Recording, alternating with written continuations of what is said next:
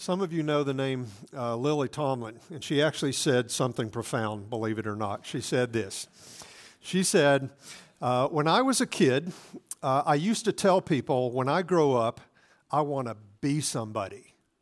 But now I realize that I should have been more specific. And that's a profound thought because every single person, everybody in the room, we are in the process of becoming somebody. And if we're not very intentional, doggedly intentional, persistently intentional, we very likely will become somebody that we don't want to be. You will wake up a year from now, you will wake up 10 years from now, and you'll look back and you'll say, How did I become this person? How did I become an angry, bitter, cynical person? Or you wake up and you'll say, How did I lose my faith? I used to pray. I used to trust God. I used to seek Him with everything I had. But, but honestly, I haven't prayed in, in months. I haven't really trusted God for anything in months. Or you wake up and say, How did I become an addicted person? I had no idea that the, the patterns of the flesh could be so strong, so compelling in my life. And so every one of us is becoming somebody. And I dare say you, you might use different terminology, but all of us would say something to the effect of, no, that, that's not the life I want. Actually, I want a life that is stable and satisfying and fruitful. Uh, I want to be a person who enjoys God. I want to be a person who helps other people know God and enjoy God. We would all say, I want to be a person who experiences freedom, not bondage we would say, I don't want my life to be dripping with shame. I want to be a person who says what the psalmist said in Psalm 139 I am fearfully and wonderfully made, and my soul knows it very well. We would all want to be that type of person, right? We want to be a person who looks back at his or her life with satisfaction because there's been fruitfulness and stability, and we've represented God well. We all want to finish well, right? Psalm 1 makes an astounding point. Psalm 1 makes an astounding claim. Psalm 1 says that if you delight in the law of the Lord and meditate day and night, you will be that type of person. Psalm 1 says that if you delight in the law of the Lord and meditate day and night, you will have a stable, fruitful, satisfying life. It's an astounding claim. If you've never heard that and you just walked in and you, you might say, these people are deluded. You mean to tell me that the entire course of my life is dependent on what I do with and how I interact with the truth of God's Word? Is that what you're saying? The short answer is yes. The long answer, longer answer is yes, but you, ha- you have to humbly understand what Psalm 1 is saying. You have to really pay attention. You have to really get what he's talking about. Because the psalmist isn't talking about some superficial interaction with God's word, he's talking about a sustained, substantive interaction with God through its word. Psalm 1 advocates that we approach the scriptures the way we approach food. That it's something we, we, we understand we have to have it if we're going to be sustained and nourished. And so, uh, we're talking about viewing the scripture in a way that, that's pretty unusual for many of us. And so instead of limiting our experience with God and with the scripture to an isolated event, either once a week on Sunday morning or once a day in a quiet time or devotional or whatever you call it, what Psalms will, will advocate is experiencing God through the scriptures all day long. Beginning in Psalm 1 and continuing throughout the psalm, we find an, an emphasis on using the scripture, as Psalm 16 says, to place God front and center before us so that we experience Him in all of His beauty. Doing that morning, noon, and night, or as the, the Hebrews would say, evening, morning, and noon, because the day begins at sundown, right? And so I think the perspective we're going to look at today and over the next two weeks is, is going to be both challenging and it's going to give us some hope. And it's going to be challenging because it's going to confront how we actually relate to God uh, through the scriptures. And so you might have a hard realization this morning. You may come to the realization that I don't do what Psalm 1 says. And so that might be a hard thing to, to just take a good, honest look at the habits of your life. But if you want a, the right treatment, you have to have the right diagnosis, right? So it, it might be challenging today. But I think you'll also find it hopeful because the scriptures and the Psalms talk about the type of life we all want. It's accessible, it is available for us if we want it. It really is. And so that was true in the Old Covenant, which is the context of the Psalms. And if it was true in the Old Covenant, it is doubly true in the New Covenant where God gives us His Spirit and He promises, I will write my law on your heart. Okay?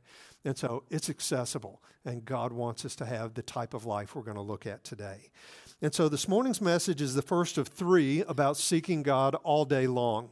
Today we look at Psalm 1. Next week we look at Psalm 5, which is a morning psalm. And just to let you know, I understand not everybody's a morning person. Even if you're not a morning person, there will be something for you next week. Then the third week we're going to look at Psalm 63, which is an evening psalm. And so we're going to talk about seeking God all day long. Psalm 1 gives a very simple, very direct point. Here it is. God gives us stable, fruitful, satisfying lives as we delight in His Word all day long. God gives us stable, fruitful, satisfying lives as we delight in His Word all day long. And there's an outline in your bulletin if you want to look at it there. But the author of Psalm 1 describes a person who is blessed. And to be blessed by God means that his favor rests upon you. His grace sustains you, it keeps you strong and fruitful, even during the tough times. And Psalm 1 talks, first of all, about what this person doesn't do and then what he does do. It's really masterful the way he puts it. Psalm 1 1 and 2. How blessed is the man who does not walk in the counsel of the wicked, nor stand in the path of sinners, nor sit in the seat of scoffers.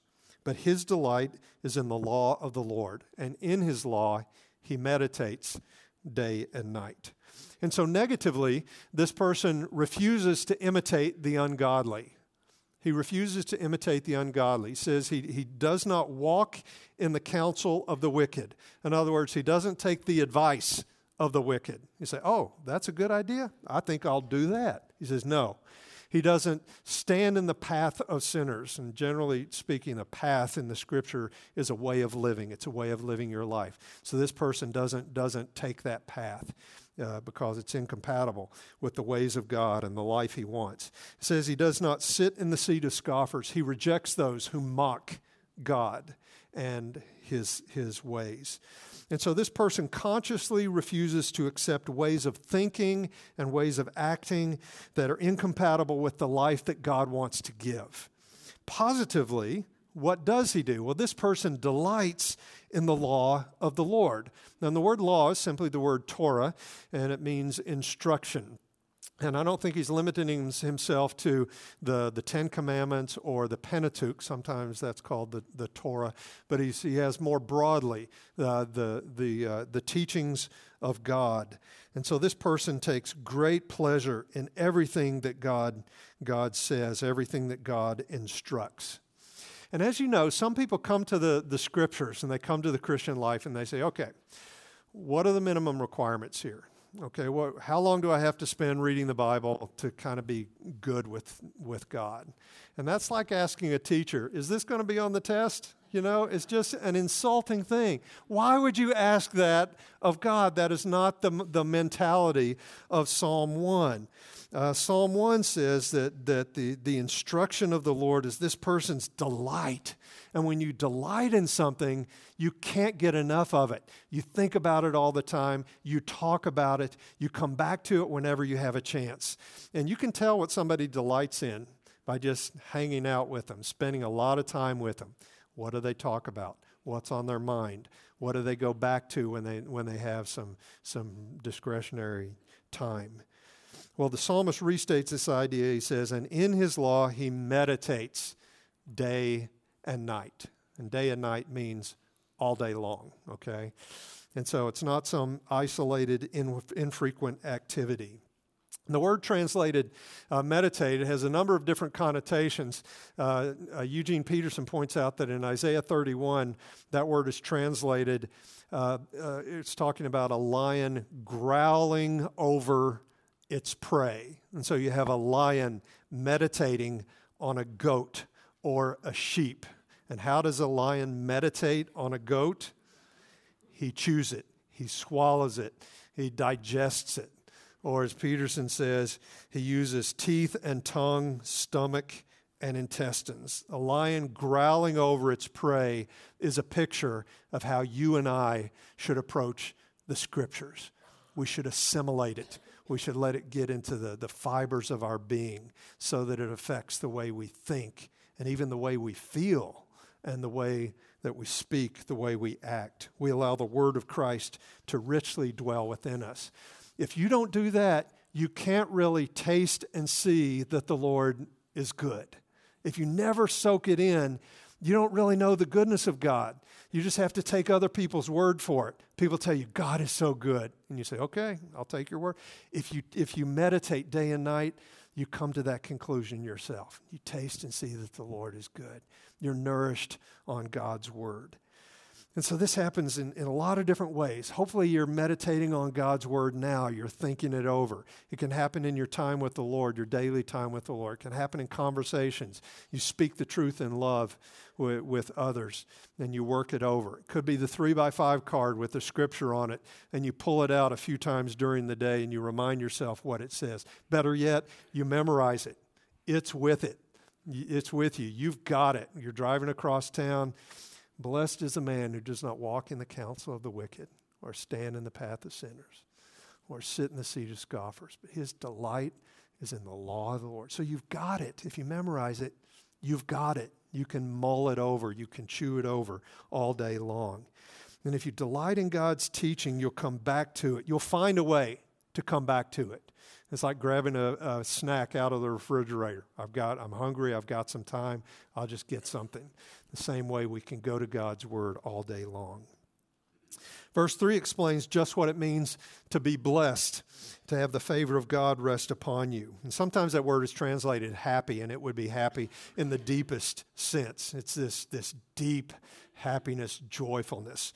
And here's what the psalmist describes this is the life we all want. He will be like a tree firmly planted by streams of water, which yields its fruit in its season, and its leaf does not wither, and in whatever he does, he promised. We all understand what he's talking about. We live in Kansas. We know what he's talking about. You can have a dry, desolate land, but when you see a stream, you see a river, you're going to find trees that are lush and fruitful. Why? Because the roots go down deep. And they're largely unaffected by the hot, dry weather. They've got the roots. They continue to get the nourishment, continue to, to draw strength uh, from the ground. And the psalmist is saying that's a picture of the person who delights in the law of the Lord and meditates day and night uh, during the tough times, during the dry times. And they will come. The dry times will come. You don't wither. You don't wither. You're, you're, you don't uh, dry up and blow away. Uh, you actually still remain fruitful during the dry times. And again, this is an extraordinary statement about the power of God's word, okay? it, we're talking about real life here. This will affect your everyday life and the, the things you go through for the rest of your life. And so when the dry times come, this person continues to bear fruit because there's this continuous nourishment from God's word. And fruitfulness can mean a lot of things. Uh, first of all, it can mean personal fruit in your life, like the fruit of the Spirit love, joy, peace, and patience. You don't know when you're going to need patience. You know that? You don't know when you're going to be tempted to be angry and say a harsh thing. So you need your roots to go deep so that the, the, the fruit of the Spirit is there and it's nourishing you. And you respond with gentleness instead of anger. And so that's the fruit. But the fruit can also be the effect you have in other people's lives. You never know when you're going to have an opportunity to speak the name of Christ, to bear witness for Christ, to help a friend experience Christ more deeply. And so this is the life we all want, right? It's only available to the person who delights in the law of the Lord and meditates day and night. And then he says, and in whatever he does, he prospers. And some of us kind of recoil prosperity. You know, that's it's kind of got a bad name in, in a lot of ways because some people teach that that means that if you just have faith, you won't have any problems. You're going to be healthy all the time and you're going to be wealthy. And God, God does give blessing, He does give abundance, but that's not the, the biblical idea of, of prosperity. Biblically speaking, prosperity involves fruitfulness and faithfulness in the midst of hardship. Did Jesus prosper in everything He did? Absolutely. He was fruitful, He was faithful. Did He suffer? Absolutely. That's when He was the most, was just as fruitful when He suffered as when He didn't. And so, whatever he does, he prospers. That's the life we want. We want to bear fruit in every situation in our, our lives. Those who are described in verse 1 as the wicked and as sinners and as scoffers are going to have a very different experience, very different destiny. Verse 4 But the wicked are not so, but they are like chaff which the wind drives away. So there's a contrast here. The righteous are like a tree whose roots go down, solid, stable, strong. The wicked are lightweight, heavyweight, lightweight. They're like the chaff. And so you throw the, the grain or the barley up in the air, the grain falls to the ground, the chaff is blown away. That's a picture of those who, who refuse to soak in God's word, who mock God Himself. The wicked are just that insignificant. Therefore, verse 5 the wicked will not stand in the judgment, nor sinners in the assembly of the righteous. Just as the righteous man refused to stand in the path of the sinner, the sinner will not be permitted to stand in the assembly of the righteous. The separation of the righteous and the wicked will one day be complete. The righteous will enjoy eternal life in the presence of God the wicked will be banished from God for eternity. And the reason that judgment is so certain and assured is given in verse 6 For the Lord knows the way of the righteous, but the way of the wicked will perish. Nothing escapes the notice of God. And so he knows, he's intimately acquainted with the way of the righteous, but the way of the wicked will perish. When you read through scriptures, you see it, you see it over and over. There are two paths there aren't three or four or five or six. There are two basic paths in this life. Jesus talked about there's the narrow path, it leads to life. There's the broad path, and you're going to have a lot of company if you take that path. The problem is it leads to destruction. And so here, the life that we all want is available to us through the scriptures, through a life of discipleship, being apprenticed to Jesus. And many, many people, many people in this room would confirm this. This isn't a fairy tale, this isn't make believe. Many people in this room would confirm that you can have a solid, stable, fruitful life by, by soaking in God's word day and night in this substantive, heart level way. And so here at Faith, the way we say it sometimes is we only not we only we not only think it's important to have a high view of Scripture, you also need to have a, a high experience with Scripture, a deep experience with Scripture, where we're actually formed by what the Scripture says and how it teaches us to think and live. And Psalm 1 tells us that this formation happens when we're nourished by the Word all day long. And so, how do we get at that? In our time remaining, I want us to just think about ways that we can begin to cultivate such delight in God's Word. I think you'll agree with me that if indeed this is a defining issue in our lives, this determines whether or not we're like the tree that's planted by streams of water, that meditating day and night and delighting in God's Word, it's not something you can just hear and say, good ideas, maybe someday I'll get to it. This is a front burner issue. This is a core issue in the life of, of, each of us. And so, how do I begin to cultivate such delight in God's Word? And so, this is real simple here, okay? If you know me, that's best. Real simple. First of all, evaluate your life. First of all, begin evaluating your own, own experience uh, in light of Psalm 1 1. Are there, way, are there things in your life that are keeping you from soaking in God's Word? Are there ways that you are walking in the counsel of the wicked? Are there ways that you are standing in the path of sinner? Are there ways that you are sitting in the seat of scoffers? And if there's this some pervasive sin in your life, and we all sin, okay? We do. If there are issues, there are these areas of your life that you know are not pleasing to God, the first thing to do, the, mo- the, the most obvious thing to do, is to admit it to God. We have no reason to not be honest with God, right? And so we simply admit it, we bring it into His presence, and we confess it. We say, God, this is an area of my life that's not pleasing you.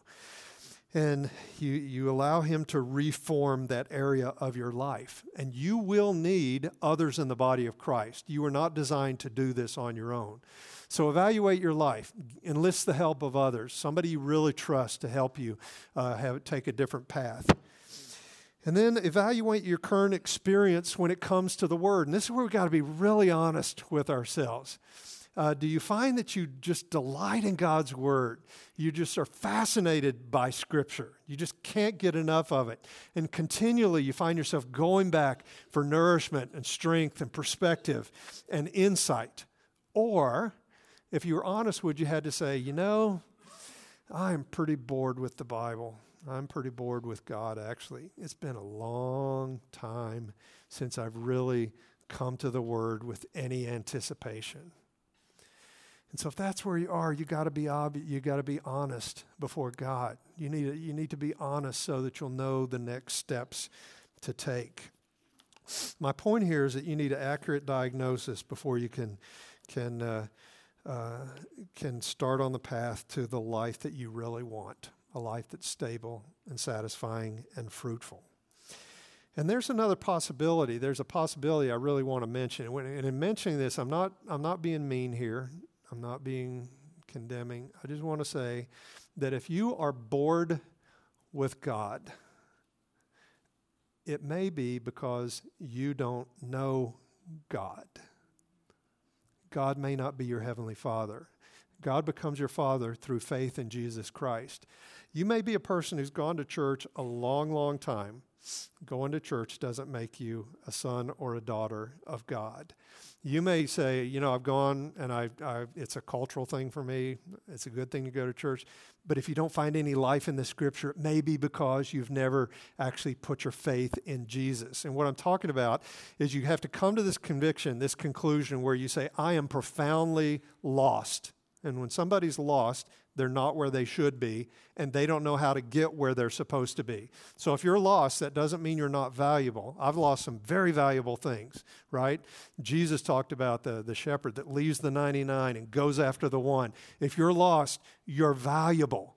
But if you're lost, you can't find your way. That's why God sent Jesus. He said, I am the way and the truth and the life.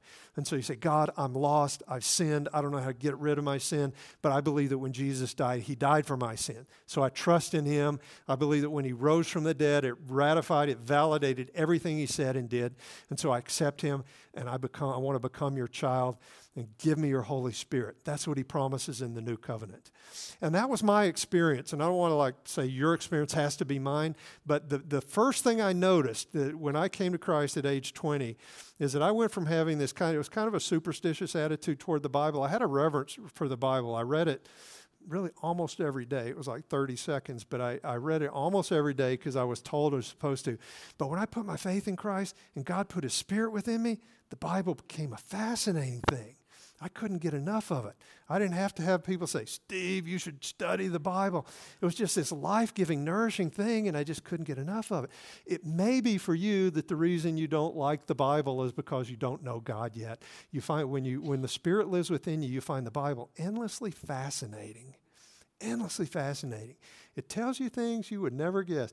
If you've never read the Bible, especially with spiritual eyes, it is fat. There are mind blowing things, confusing things, fascinating things, racy things. There are all sorts of things in the Bible. If you've never read it, you should. So, uh, evaluate your life. Second, ask for desire and delight.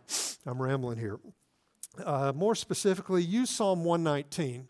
Psalm 119 allows us to express things that we would never think up on our own. For example, Psalm 119, 36 and 37, the psalmist says, Incline my heart to your testimonies.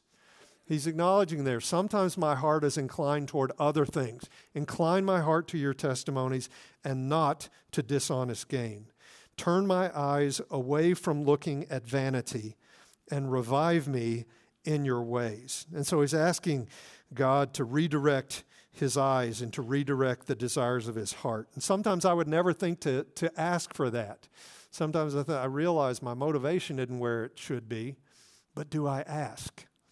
Or again, verse 73 says, Your hands made me and fashioned me. Give me understanding that I may learn your commandments. And so the psalmist didn't view meditating on Scripture as an activity he could do independent of the grace of God.